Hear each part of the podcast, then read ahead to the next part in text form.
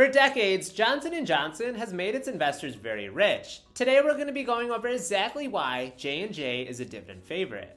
The healthcare giant has been in business since the 1870s and is one of the largest companies in the world today, carrying on a rich tradition of financial success and dividend payments. Owning J&J is often considered owning a healthcare ETF. The company is heavily involved in all areas of healthcare. This includes pharmaceuticals, you know this as prescription drugs. They develop medical devices, including surgical equipment or imaging systems. They sell OTC products such as baby items, band aids, Listerine, Tylenol, Neosporin, and so many others.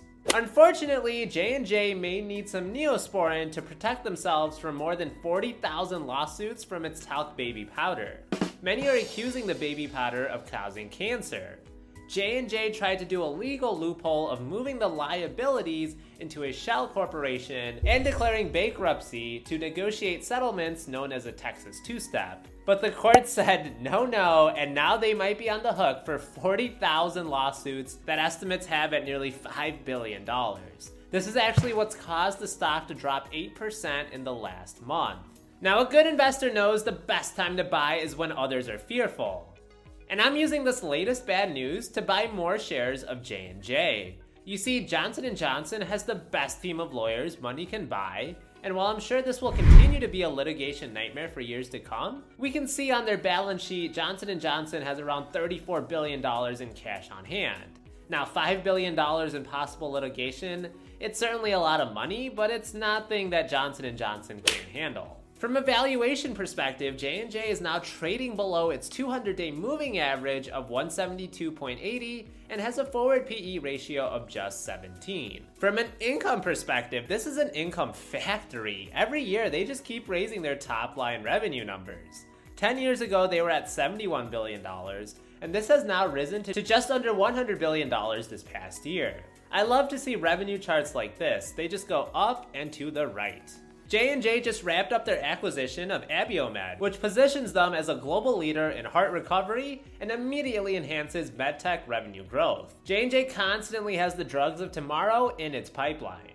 J&J spent $17 billion in acquisitions last year, so they're growing in one way or another. Quarterly, the company just continues to bring in billions of dollars in free cash flow. So this is a profitable company, whether or not they're pulling any accounting tricks or vaccine rollouts. Let's also not forget that Johnson & Johnson is actually going to be spinning off part of their business. The J&J brand will retain the pharmaceuticals and medical devices categories, while the new company will focus on consumer health products like the OTC medicines. This is actually great news for shareholders, as they now get to own two companies that have dedicated management support, giving them the time and attention they need instead of all their resources being spread thin under one company like they currently are with J&J. The spinoff will likely be taking place later this year, and I anticipate we will now have two companies that will be sending dividend payments to its investors. Speaking of dividends, this is where this company really shines. The company has not only paid a dividend, but raised their dividend for 61 straight years. That's dating back to the year 1962.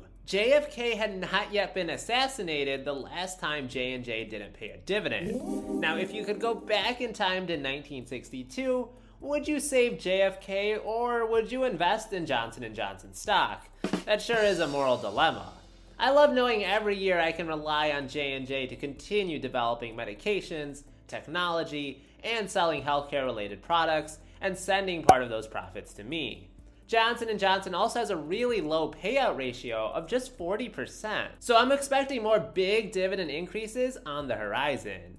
Over the last 10 years, J&J has slightly lagged behind the market, 11.3% annual returns versus the market's 12.7%. But I do think healthcare should have plenty of innovation and growth this decade, so I remain bullish on J&J as they've clearly shown they can be the market leader regardless of market conditions. Analysts view J&J down the middle as either a buy or a hold with 13% upside from today's share prices. It should be noted that today's prices already have all the litigation battles priced in, or they should have them priced in as we know the stock market is not always efficient. I personally own 13.77 shares of J&J for about $2300 in equity and they pay me $62.24 every year for just holding onto my shares. Some of my earliest Johnson & Johnson shares now have a yield on cost of almost 4%.